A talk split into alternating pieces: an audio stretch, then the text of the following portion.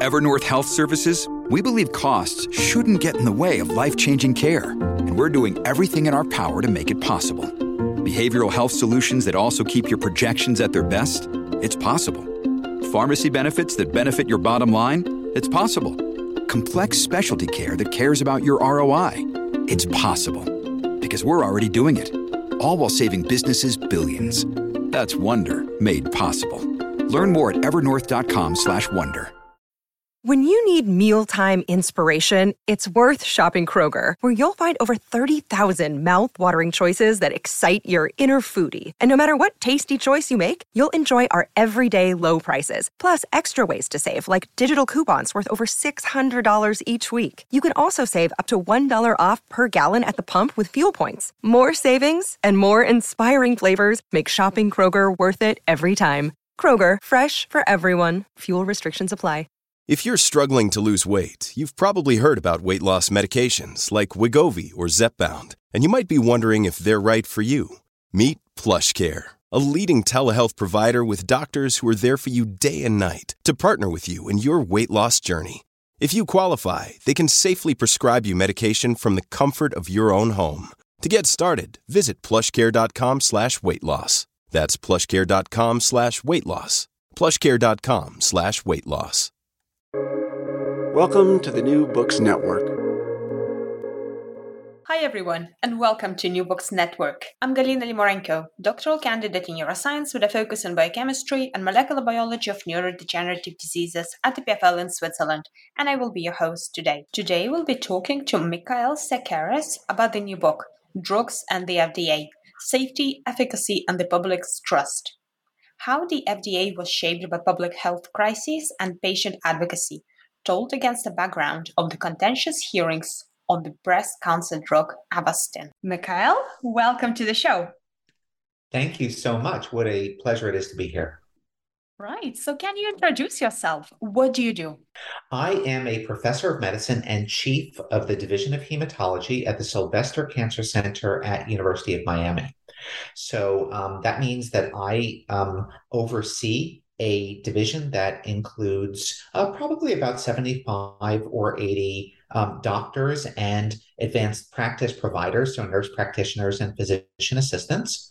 And um, I specialize in treating um, older adults who have leukemia or related disorders. So I am a hematologist oncologist.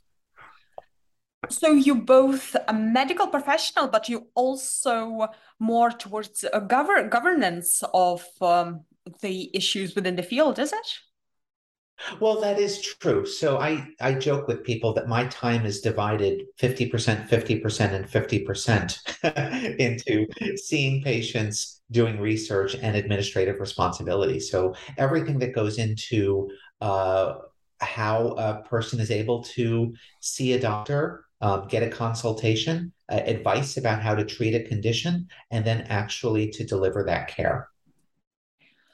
So, what got you into medicine in the first place? And then, why were you so interested in this administration stuff as well? I think that's a great question. Um, you know, we like to think that our um, motivation for going into our specialties was um, entirely intellectual. And I could provide um, a variety of justification for how intriguing the biology of cancer is and how much we, we've gained in our understanding of it over the past few decades, and how the treatments today are truly revolutionary compared to what we had available decades ago. And all of that would be true. But, you know, I've always felt that it's emotions that that motivate us to go into a specific field. Um, so I think I was uh, motivated to go into um, medicine because of the care that I saw that doctors provided my own family members. And I was really motivated to go into cancer um, when I started my training as an intern and resident at Mass General Hospital, um, there was one story in particular that really resonated with me. Uh, I was an intern, it was my first night on call, and a woman was admitted to the intensive care unit. Um, she had metastatic ovarian cancer, was 40 years old, and was having trouble breathing because fluid was accumulating in her lungs. Um, we were about to place a breathing tube in her, and she said, "You know what? I don't want that. um, I, I think I'm ready to leave this earth. And um, she declined the breathing tube and instead asked for oxygen. And um, a couple of hours later, we saw her husband bring in her two, her two children who were eight and 10 years old. She was only about 40.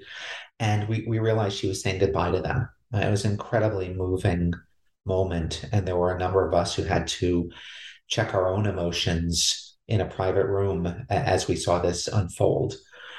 Well, the, the husband, you know, left with the kids. And then a couple of hours after that, he and her best friend returned with a, a bag full of cards. Um, we saw her up all night with either her husband or her her friend holding up a, a clipboard with a card on it and she was she was writing in them. And i, I turned to one of the senior residents uh, who was actually supervising me and i said what what is she signing? And, and, and he said well she's signing all those those cards. I said what do you mean cards? What what kind of cards are you talking about? And she was writing messages to her children for the next decade of birthdays that they would have, bar and bat mitzvahs, holidays, a, a, way to be part of their life, and and in truth, a, a way that she could live those years with them during her last hours on earth. As um, morning broke, we saw the sunrise over the Charles River just outside the hospital, and uh, a nurse came to inform us that she had passed. And and that story kept circling back to me. Um, and I realized that what I really wanted to specialize in was um, uh, uh, uh, cancer patients and the treatment of cancer patients. And the reason is that I could be a, a part of their lives, um, and maybe it would be a part of their lives uh, on a road towards curing them of cancer, and maybe it would be a part of their lives as they transitioned to different goals of therapy and and eventually as as some of them do pass. Um, and i recognize that by being part of their lives and and going on this journey with them um, i was learning how to better live my own life. So that was that may be more information than you were looking for but that was the real motivation for going into medicine and for eventually specializing in the care of cancer patients Oh yeah, absolutely. That's such a touching and moving story. So I was wondering from your experience, what would you say to your colleagues or students of medicine who might be considering um, sort of following your path? My word, it's the most rewarding career you can imagine. There are very few um, career paths that we can take where um, we get to meet every walk of life. So there are days in my clinic when I care for people who have to scrape up a few coins to pay for the metro ride to come see me, um, and who have a very precarious um, social situation. Uh, where, where they're, they're just getting by while trying to deal with a cancer diagnosis.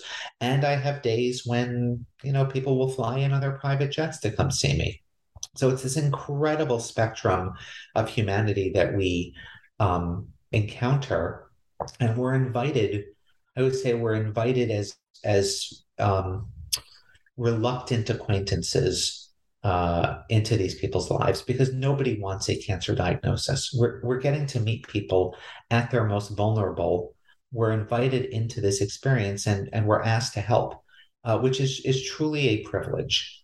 Um, and like i said i've learned to live a, I think a hopefully a better life by um, watching how my patients live their lives. So, today we're talking about your latest book, which is Drugs and the FDA Safety, Efficacy, and the Public's Trust. So, how did you arrive uh, to this book? Why did you write it? well, this book was a number of years in the, um, I don't want to say in the making, but um, uh, maybe in the percolating as I was thinking about it. Uh, I, um, as I mentioned, I do um, research, and I, I, I do a, a, bunch of different types of research. So everything from thinking about the basic biology of cancer and identifying some of the genetic underpinnings that that drive cancers, all the way to conducting clinical trials, um, thinking about patient-reported outcomes, and even how we define value in cancer care. One of the hats I've worn during my career was to be a member of the Oncologic Drugs Advisory Committee at the US FDA. Now, this is the committee that the FDA turns to for advice on whether or not to approve a given cancer drug. And uh, I was on this committee for five years and chaired it for two. And one of the meetings we held was extraordinarily contentious, and it surrounded a breast cancer drug by the name of Avastin. And the question that was posed to us was um, should Avastin remain on the market? Uh, an initial trial had been quite promising, um, but a follow up study in the same drug in a very similar patient population actually showed that the drug did not work that well, did not improve patient survival, and didn't improve their quality of life. Uh, so, in those situations, under a special approval mechanism that the FDA has called accelerated approval, um, the FDA has the option of removing the drug from the market. And they were asking our advice on whether or not they should do that. So that trial happened. And subsequent to that, the US FDA went on a juggernaut of approving drugs under this accelerated approval mechanism. And what accelerated approval means is that um, it, it, has to be a drug that is designed for uh, people who uh, have few other treatment options in very serious illnesses. It's a drug that's special, it's unique. So it's not a quote unquote me too drug. It's not similar to some other drug that's actually already on the market. And it's allowed to be approved on what's called an interim marker of clinically meaningful benefit. In other words, something that may promise that a person um, might live longer or might live better, but it's not guaranteed. Uh, one example of this for uh, would be a drug that shows that it can shrink um, cancerous tumors, um, and that may predict that that drug will allow somebody to live longer. Or in the case of HIV and AIDS, maybe it's a drug that reduces the viral load of the infection, and that could predict that somebody would live longer with that diagnosis. So the FDA approved a, a lot of drugs in a short period of time, um, actually over the past five years, under this accelerated approval mechanism. And we're starting to see some of those drugs, the, the subsequent trials that are, are, supposed to demonstrate that, yes, indeed, these drugs do work very well, actually have, have failed, have shown that the drugs don't work as well. And the FDA is starting to pull them from the market. So all of this, as I mentioned, was percolating in my mind for a few years, and I decided it might be the right time to talk about the history of the FDA how that history influences the decisions the FDA makes today and the whole notion of accelerated approval and whether that um, either bolsters the trust we have in the FDA or actually compromises that trust. Okay, so let's jump right in. And just to make sure that everybody's on the same page, and especially our international audience, can you describe what exactly is FDA? So, the Food and Drug Administration in the United States is the regulatory body that uh, is supposed to guarantee the safety and efficacy of the drugs that we receive. Um, and it also governs the safety of, of food. But in this book, Drugs and the FDA, I do focus on the, the, arm of the FDA, FDA that focuses on, on drug safety and efficacy. So it's the reason we can go and get a prescription from our doctor and take a drug and trust that that drug will be uh, relatively safe and that it will be effective, that it will actually treat uh, disease as it promises that it will. Yeah, and even thinking that although it is U.S. agency, other agencies around the world are also looking uh, to decisions made by it, isn't it? So actually, um, agencies around the world do pay attention to each other, but they aren't beholden to each other. So the US FDA makes its own decisions about its own drugs, and it, it does talk to um, the EMA, the European body uh, that looks at this as as well, or the um, the body in the UK that um, does the same thing that governs the safety and efficacy of drugs. But like I mentioned, they aren't beholden to each other. So it is entirely possible that um, somebody in Europe could come to the United States to get a drug that isn't available in Europe, just as it's possible that someone in the United States could fly to Europe to get a drug that isn't available in the United States. So, how did it all begin? So, um, you know, it was actually a series of tragic events that shaped the core mission of the FDA. And, and we don't have to go back that far in time to reach an era when the simple fact of a medicine being safe was guaranteed. Throughout the 19th century, um, entrepreneurs had absolute freedom to manufacture and market any food or drug in any way and for any purpose. These were called patent medicines, and these patent medicines and nostrums had dubious names like Hamlin's Wizard Oil they mm-hmm. weren't exactly the medicine medicinal panaceas that they claimed to be. So, for example, Hamlin's Wizard Oil advertised itself as a wondrous cure for ailments ranging from toothache, rheumatism, lame back, hydrophobia, and pneumonia, all the way to cancer. It even had uh, this cocksure slogan that bragged, There is no sore it will not heal, no pain it will not subdue. Isn't that reassuring? Well, in, in fact, it, it shouldn't have been reassuring because drugs could put anything they wanted to and claim anything on their labels back in the 19th century. And in the US, it wasn't until 1902 that progress towards regulation of food and drugs began. And this was spurred by a tragic event. There were 22 children in uh, St. Louis, Missouri, and Camden, New Jersey, who were sick with smallpox and diphtheria. And this was treated with vaccines back at the turn of that century. Well, they were given vaccines, and there was no regulation on how the vaccines were produced. But in this case, the vaccines were contaminated with another deadly toxin, tetanus. So 22 children died as a result of this. Result of this, there was a huge public outcry, and this is when the U.S. Congress passed the Pure Food and Drugs Act. This was the very first time they created a, a government body to regulate uh, food and drugs. But they didn't give that body a lot of teeth. They didn't even require, at that point in the early 1900s, that drugs have to be safe.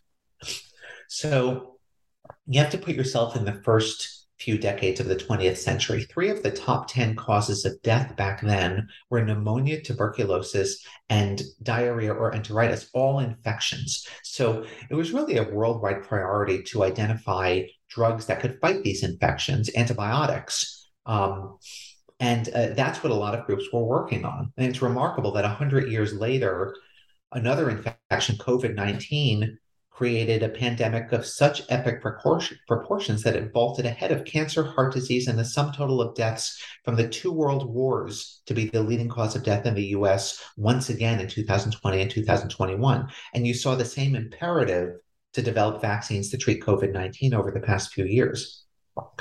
Well, in the US, there was a company called the S.E. Massengill Company in, in Tennessee.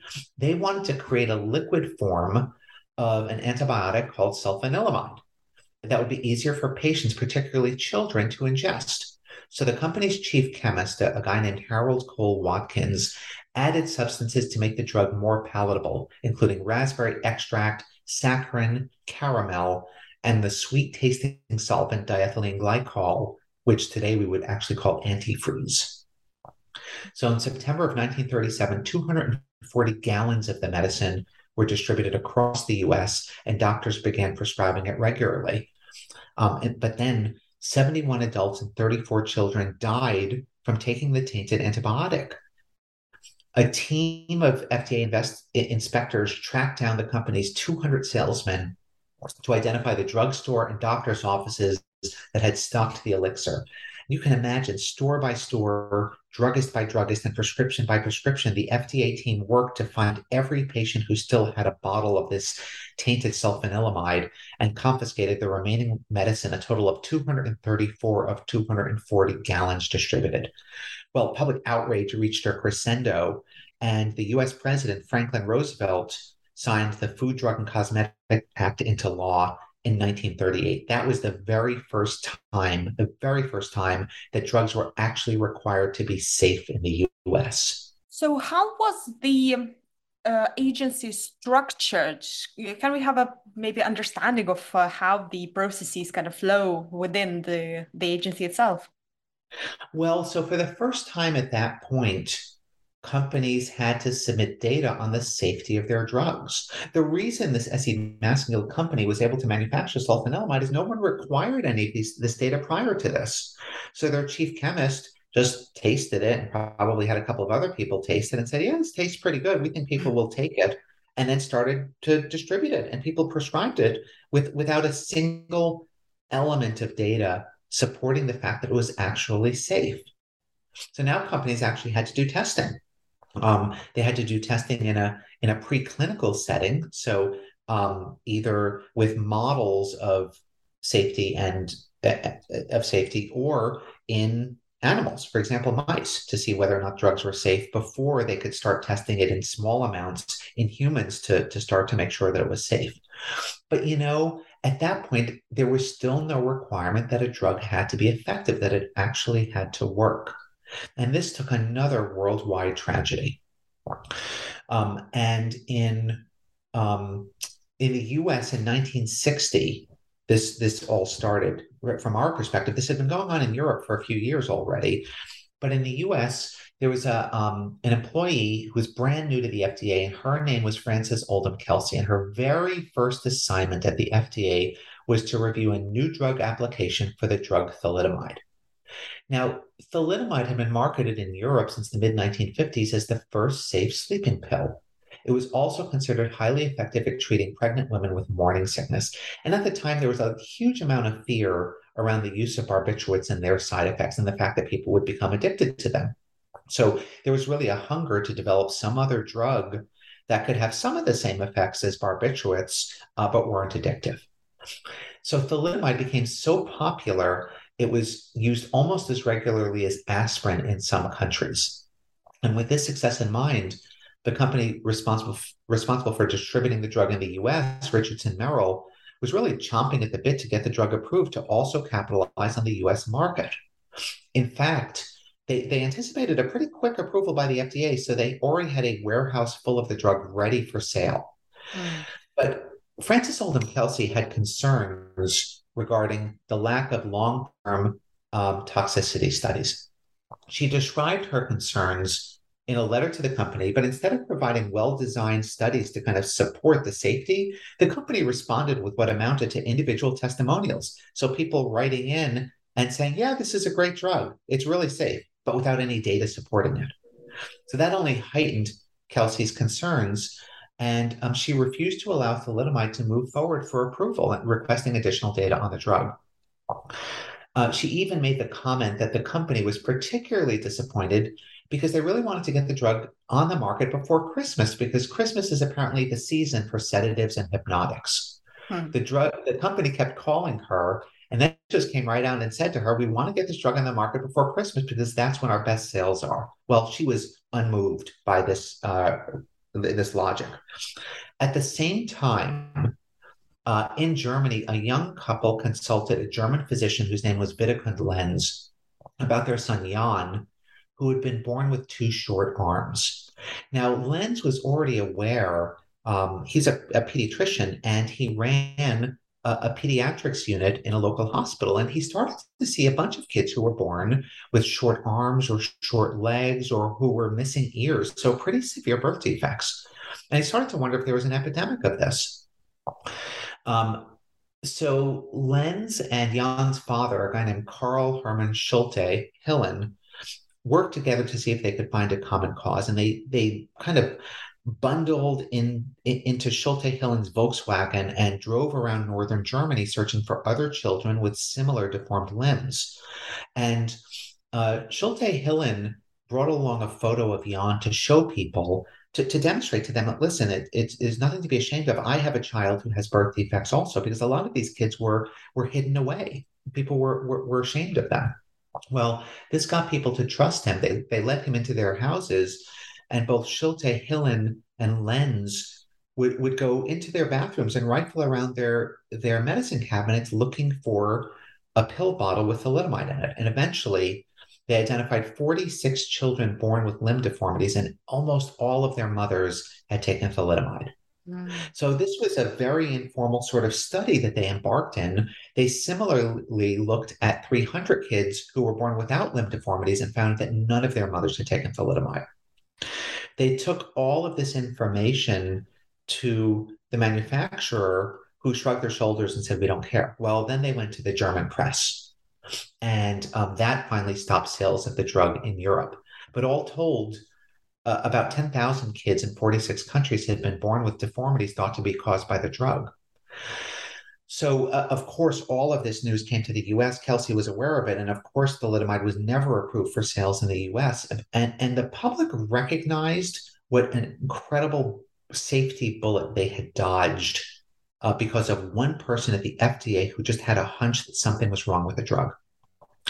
This sparked a senator uh, from Tennessee in the United States uh, who was who was best known as actually leading the Senate Special Committee to investigate organized crime, the mafia in the U.S. So he was recognized as this guy who pursued, you know, crooks. So he started to paint this picture of the crooked pharmaceutical industry and how he was in a similar role with them. And eventually he was able to advance a bill that was signed into law by President Kennedy in 1962 that finally required that drugs actually be effective, that they actually do what they say they're going to do. They improve people's lives, and it provided the structure for conducting clinical trials to demonstrate that drugs were effective. So, another big event in the previous century that we know is the AIDS epidemic. So, how did FDA manage this? What was uh, the role of the agency?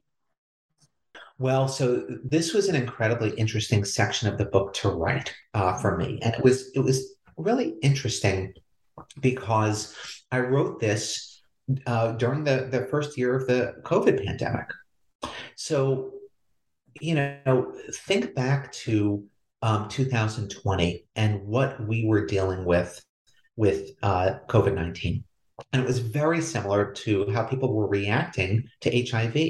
We had a virus that we really didn't understand very well. We didn't quite understand how it was transmitted. We didn't quite understand how dangerous it was. There was a lot of speculation about its origin. Uh, you recall that it, that that it was tied to a, a marketplace in China and there was speculation about whether it could have been actually some um, secret government program with a virus that was released into the world, just like there was the same speculation about HIV.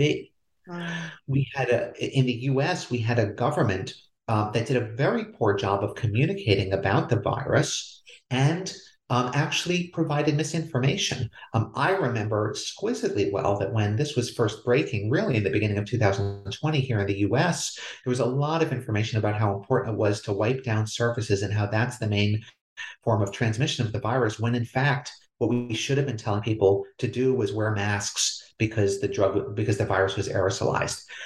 Again very similar to the misinformation that was circulating around hiv where even the new york times reported that the virus um, was plentiful in saliva so nobody should kiss each other. Um, and that was something that took a few years to debunk because after all it was the new york times that had published it. So for me, this was an incredibly fascinating section to write, and I could really feel the the fear of the unknown of people during the HIV and AIDS years. I mean, I was certainly alive during those years, but I was a kid, so you, I really wasn't in the mix the way a lot of adults were, and particularly adults who were at high risk. And the I pored over the um, original publications in the morbidity and mortality weekly reports about a small group of of men who were gay who got this very rare pneumonia and this very rare skin cancer that had previously only been seen in older uh, Mediterranean men, and um, this was again in the setting of a, of a government that communicated poorly and and, and actually in, in the 1980s in the US a president who wouldn't even utter the word AIDS for a few years because he felt it was just too salacious to say publicly. So that was all the lead in to the legislation that I talked about earlier, this whole notion of accelerated approval. You had a bunch of patients who were desperately ill, where there were no treatments available to them. You had a government that wasn't listening, and it led to AIDS activism, uh, the most notorious group of which was ACT UP.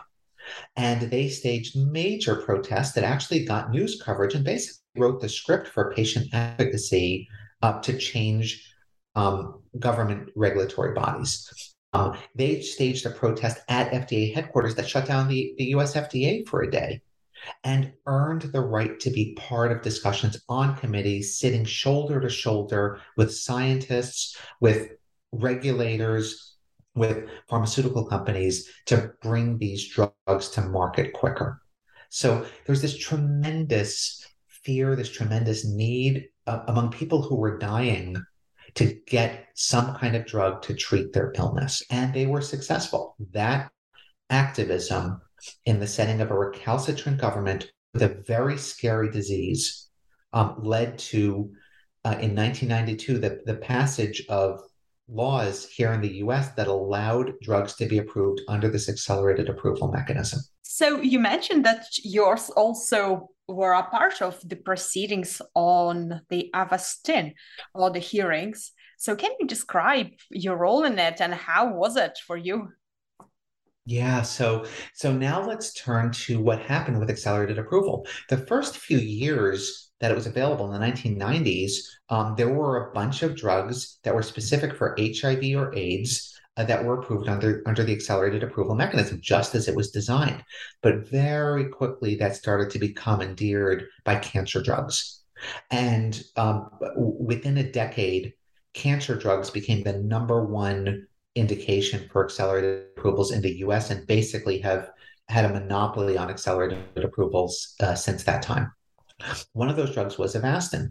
So Avastin was um, already approved in a couple of cancers, including colon cancer, and then was studied in clinical trials in women with metastatic breast cancer. So meets the definition of very serious life-threatening disease where there aren't adequate drugs available.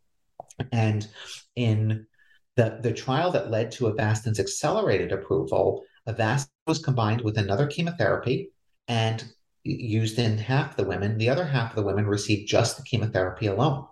And women who received Avastin plus the chemotherapy didn't live longer, didn't have a better quality of life, but they went a longer period of time without their breast cancer worsening. That's a, a something called progression-free survival. So you can see how it, again, it fits the definition of accelerated approval. This is an interim marker that is reasonably likely to predict that women are going to live longer, that they're going to they're going to survive longer. But in and of itself, progression-free survival, meaning their cancer doesn't progress as quickly as women who don't get the drug, it doesn't mean that, that a woman lives longer. Mm-hmm. And on that study, women who got Avastin had a progression free survival that was six months longer than women who didn't get Avastin. And that led to the accelerated approval. But in that setting, the FDA said, but that means that you're going to have to conduct trials that, at the very minimum, show that women have a progression free survival that's six months longer when they get Avastin, but ideally show that they actually live longer when they get Avastin. So, um, Avastin was approved in 2008. The results of these trials came out around 2011 and showed not only did women getting Avastin not have a progression-free survival as long as six months. In fact, it had shrunk to just a few weeks. They didn't live longer. They didn't live better. Their quality of life wasn't any better. And in one of those studies, their survival was arguably worse when they got Avastin than when they didn't get Avastin. So when that happened, the FDA called a committee, which I was a member of, uh, at the very beginning to vote on whether or not Avastin should remain on the market. And our committee voted that Avastin should be removed from the market. It didn't appear to benefit women, and it had substantial toxicities. And those toxicities included bleeding, included liver failure, included suppression of the immune system, and most importantly, included some women dying directly from getting Avastin. FDA, based on our committee's recommendation, the FDA said, We agree. We think this drug should be pulled from the market. And they turned to the company and said, uh, The company was Genentech, you should pull this drug from the market. And the company said, Nope, it's within our legal right to say no to you. We're going to keep it on the market. What are you going to do next? That led to the FDA's holding a hearing where it was the FDA's lawyers going against Genentech's lawyers.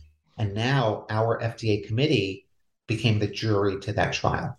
And that was the basis for my participation in these hearings. I was one of the six members of this jury to watch the FDA's lawyers face off against Genentech's lawyers. So, how did this proceed? What did you decide?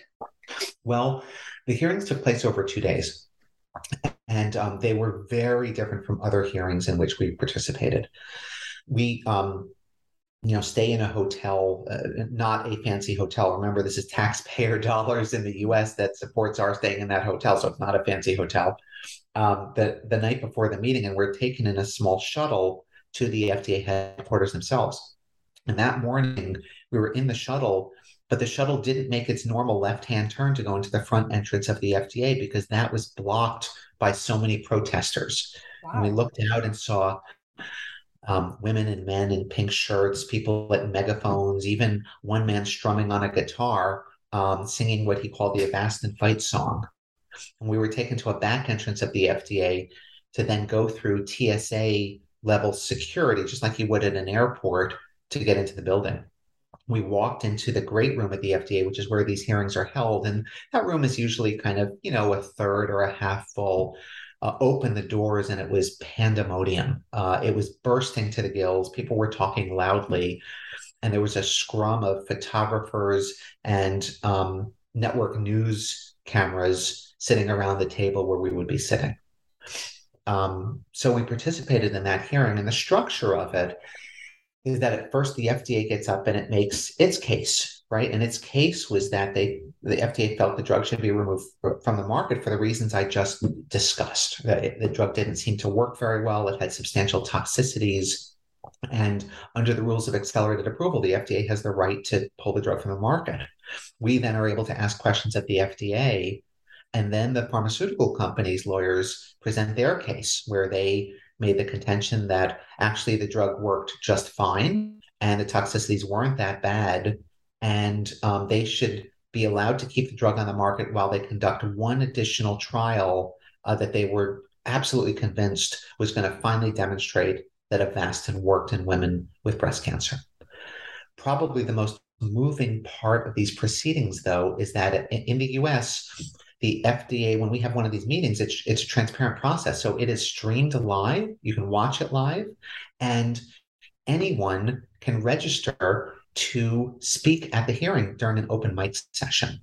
So we sat as over 30 women got up and very bravely told their stories of their breast cancer and how um, they were treated with Avastin and credited Avastin to their being alive today. And these were very moving testimonies where women told us about their relationships with their um, partners um, with their kids, with their grandkids. They talked to us about trips that they were able to take because they were still alive. And, and again, they credited this all to Avastin. So this is how the, the two days unfolded. And um, the days concluded where we have to actually vote. And, and we have you know a small microphone in front of our desk and on that microphone is yes no or, or abstain there are actually buttons that we press and was was was then um, put to us about whether or not um, whether Avastin should be removed from the market for breast cancer. And um, then when we vote, the results of that vote go up on screens around the room, and you can literally hear the the the energy of the room sucked out as we vote. And then there's this delay as they tally the votes and then put the slides up, and there's this reaction from the crowd um, that was aghast uh, at our vote, and our vote was unanimously to remove the drug from the market. This episode is brought to you by Shopify. Whether you're selling a little or a lot, Shopify helps you do your thing, however you cha-ching. From the launch your online shop stage, all the way to the we just hit a million orders stage. No matter what stage you're in, Shopify's there to help you grow. Sign up for a $1 per month trial period at shopify.com slash special offer, all lowercase. That's shopify.com slash special offer. This episode is brought to you by La Quinta by Wyndham. Your work can take you all over the place, like Texas. You've never been, but it's going to be great because you're staying at La Quinta by Wyndham. Their free bright side breakfast will give you energy for the day ahead. And after, you can unwind using their free high speed Wi Fi. Tonight, La Quinta. Tomorrow, you shine. Book your stay today at lq.com. So, now coming to today's day, I suppose. So, what is the role of FDA now? And what kind of roles did it play in the development of vaccines? You already said uh, a little bit about the COVID vaccines. Can you just expand a little bit? What was its role, and perhaps maybe something that they could have done better, or? Yeah, it's you know it's a great question. Um, what we saw happen over the past two years was first of all a miracle of science, and, and I don't know how much people appreciate that. That the development of vaccines so quickly in reaction to a virus, and the fact that these vaccines have been honestly wildly effective is mind boggling. I mean, this is usually clinical trials and research and an approval process that would have taken years. And we saw it really occur over about a year and a half. I mean, that, that is a scientific and regulatory miracle. In, in this case, with the vaccines, I think the FDA worked quickly. I mean, quickly by its standards because remember, the FDA was born out of tragedy. The FDA always has to first focus on the safety, safety, safety of things that it approves, and then the efficacy. So I think they took actually a, a very quick amount of time in um, assessing the safety of these vaccines and getting them approved over to the CDC, which acted very quickly in the US to um, give their nod of approval as well, and then get them um, out to people very, very quickly. Uh, this is remarkable, and I don't know that people appreciate how remarkable it is. So another drug that has been on on the minds of many people, and uh, for me especially because I work in this field, which is the aducanumab or Aduhelm, which was recently approved. Can you tell us a little bit what what's going on there? it's a yeah. So um, uh, Aduhelm, um, of course, was um, is a drug that's been developed uh, for the treatment of patients with um, with Alzheimer's.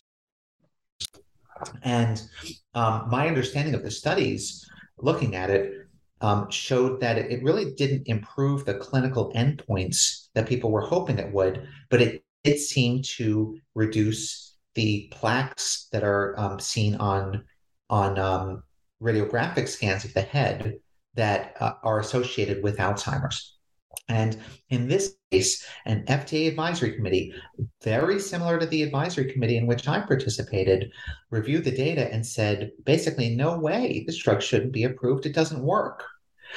But the FDA reminded everyone that our committees, so the, the in this case, the Neurologic Advisory Committee, just like the Oncologic Drugs Advisory Committee, are just that advisory. So our votes, um, over 90% of the time, predict how the FDA is going to vote, but don't assure it. So in this case, the FDA decided to um, trump the committee's vote and say, nope, we're going to approve it anyway. Well, that was a disaster. Um, many members of that neurologic committee quit in protest. And um, subsequently, the FDA modified their label to restrict the drug's use even further because it, it, it, just it simply doesn't work very well and they didn't want widespread use.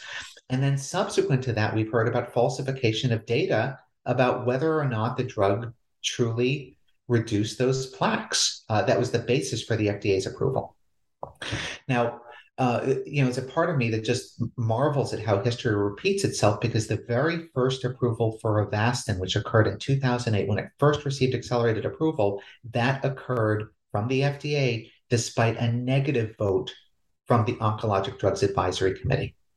So, just like with Aduhelm, the Oncologic Drugs Advisory Committee voted no against Avastin when it when it first came up for accelerated approval and the FDA decided to try that. Well, the FDA regretted that decision, I'm sure, just as I'm sure they regretted the Aduhelm decision. Mm. So, where does the agency go from here? Well, um, you know, I, I just wrote an um, editorial piece for for Stat News um, talking about this, and I think that the FDA has a trust problem. And it's not that the public should trust it less when it pulls a drug from the market. I actually think we should celebrate a drug's uh, uh, the FDA's safeguarding the health of the public just as much as we celebrate when the FDA brings a drug to market that's highly effective and safe. But the FDA doesn't communicate very well the whole notion of accelerated approval. And my suggestion is that drugs that receive accelerated approval should have on their label a big fat asterisk. And that asterisk should say, We've made the drug available based on the data we have so far, but there are more data to come, and this may just be a temporary approval. Mm. And I don't think the FDA has done a very good job of communicating the limitations of accelerated approval and that it may actually lead to what one FDA official referred to as accelerated withdrawal that they could actually pull the drug from the market. So you you just mentioned the public trust so that's another big issue here. What what about the public trust? How can the agency maintain it? And especially in, in nowadays when we have such easy communication between different stakeholders as well so patients can really communicate very right away to the agency. And sometimes like the a couple of drugs now the uh, also as alzheimer drugs for example they have only been put forward as uh, statements of their research rather than uh, the actual papers that pay- people can uh, look through to get the data in. So, how do we maintain the trust without uh, losing this sort of fast development of uh, new drugs? I, you know, I, I really think it all boils down to communication. And we saw this happening with uh, the COVID 19 pandemic. The Centers for Disease Control in the US just had a, a, massive mea culpa this summer where they acknowledged that their communication was terrible about the virus and they had to completely revamp um, their communication strategies within the CDC and how they're vetting the data. Uh, I think the same is true with, with the FDA. The FDA prides itself on its transparency as it's making decisions about drug. It, it does it with open doors as opposed to other regulatory bodies where they do it behind closed doors. Um, but I think they can do a much better job of, of communicating this to the public. I believe the FDA has taken a stance that when it approves a drug, whether it's under accelerated approval or regular approval, that um, it's a safe and effective drug and everyone can trust the FDA. I think it's okay for the FDA to actually say, you know, in some circumstances, we're approving these drugs quickly because there's a public health threat um, so we're still waiting on data to come. It may not be quite as safe as we think it is, mm. um, but it's safe enough right now, uh, balanced with its efficacy, that we do want to make it available because otherwise people are dying with no treatments. I think it's okay for them to say that. I think on the whole, the public will get it. Maybe I'm naive about that. Um, but I think taking the stance that whatever we do, a drug is safe and effective is, is only going to um, wind up biting the FDA when it does eventually have to approve the drug, when it does have to withdraw a drug. So, are there actually sort of the best way to do this? Because these processes they sound so complex and just so many different moving parts. Do you know how to do it well?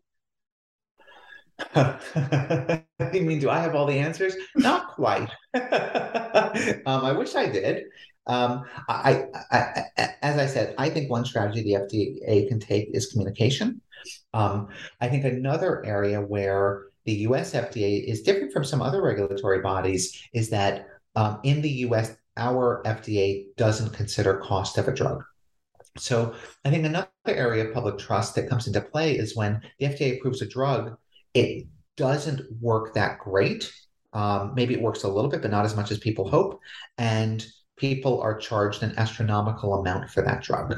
Um, it's different in other areas of the world where cost is actually considered as part of the approval process. And if a drug just works a little bit better than nothing at all, uh, but costs a large amount of money, the regulatory body will say, no, it's not worth it. We're not going to approve it.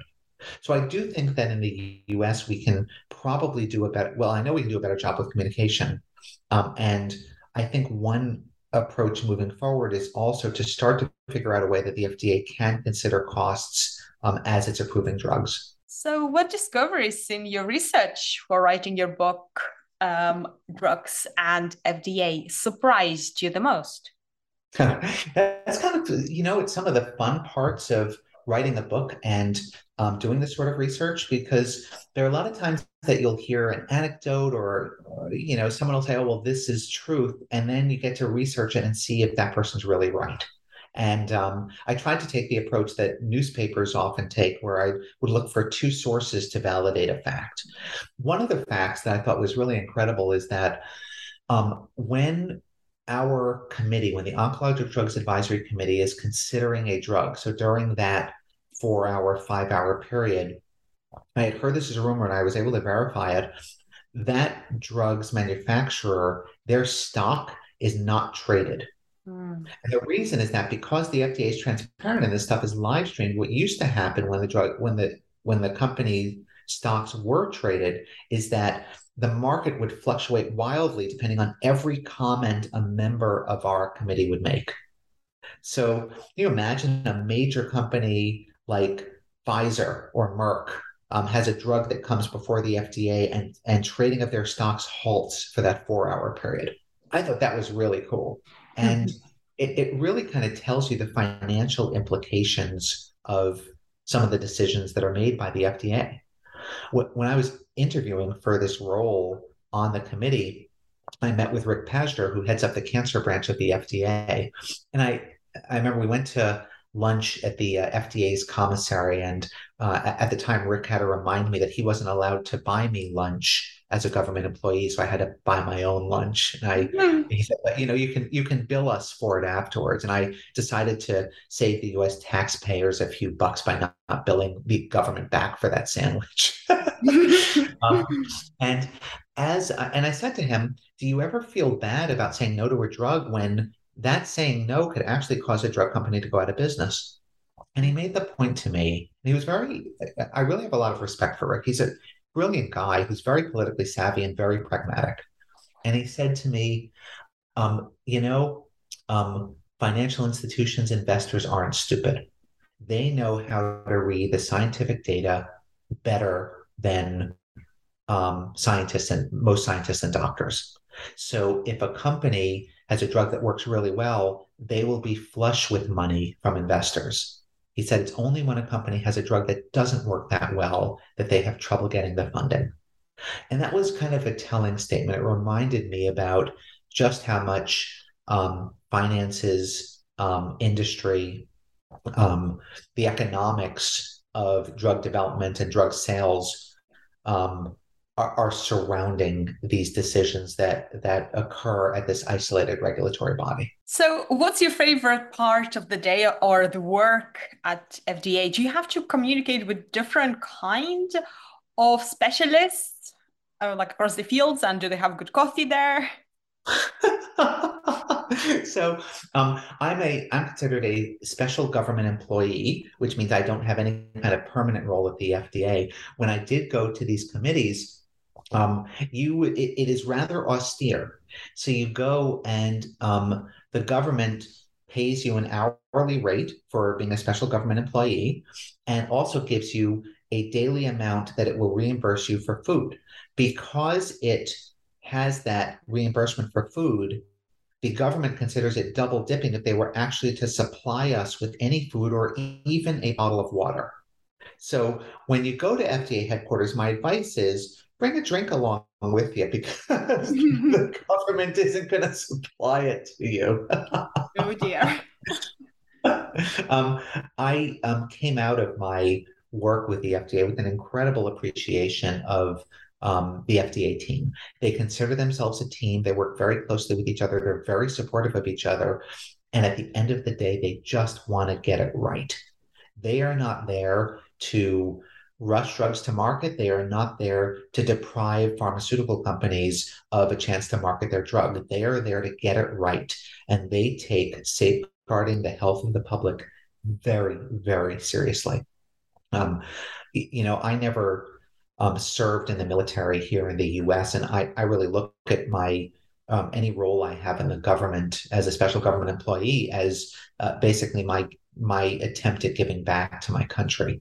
Uh, when we are sitting around that table, um, you know, there there there's not a lot of frivolity. Um, we take it, the role very very seriously. For every drug that came before us, um, I would think about the doctor practicing in rural Florida who has to figure out whether to use this drug uh, to treat a patient, whether the balance of safety and efficacy is really there, and whether the drug label is understandable. Um, I also think about the patients who will receive this drug and um, the side effects to that drug that may occur. So you, you really think first and foremost that you are that, that you have as your responsibility um, trying to ensure the health of the public. Well, this has been a truly fascinating and really insightful discussion. So, what are you focusing on now, and what will be your next project? um, I have truly enjoyed it. Thank you for all of the insightful questions. Uh, I'm working on um, essays right now. Um, as I mentioned, I had an essay recently in, in Stat News. Um, I had an editorial uh, this summer in uh, the Washington Post um, talking about the um, Dobbs decision, uh, the impact of um, of uh, states now deciding uh, abortion rights and how that affects us as cancer providers and our patients. I'll have another essay coming out as well, uh, talking about um, clinical trials and how well um, patients truly understand the goals of those trials when they enroll to them. And what would be the best way for our listeners to find more information about your work and also your book? Well, I'm a big believer in independent booksellers. And down here in Miami, Florida, uh, Drugs and the FDA is available at um, Books and Books, uh, which is one of our major independent booksellers. You can also find Drugs in the FDA, of course, at Amazon, Barnes and Nobles, wherever you buy books. And I can be followed on Twitter um, at Mikkael Sekeres. Well, thank you so much for joining me today. Thank you so much for the privilege of being on your program.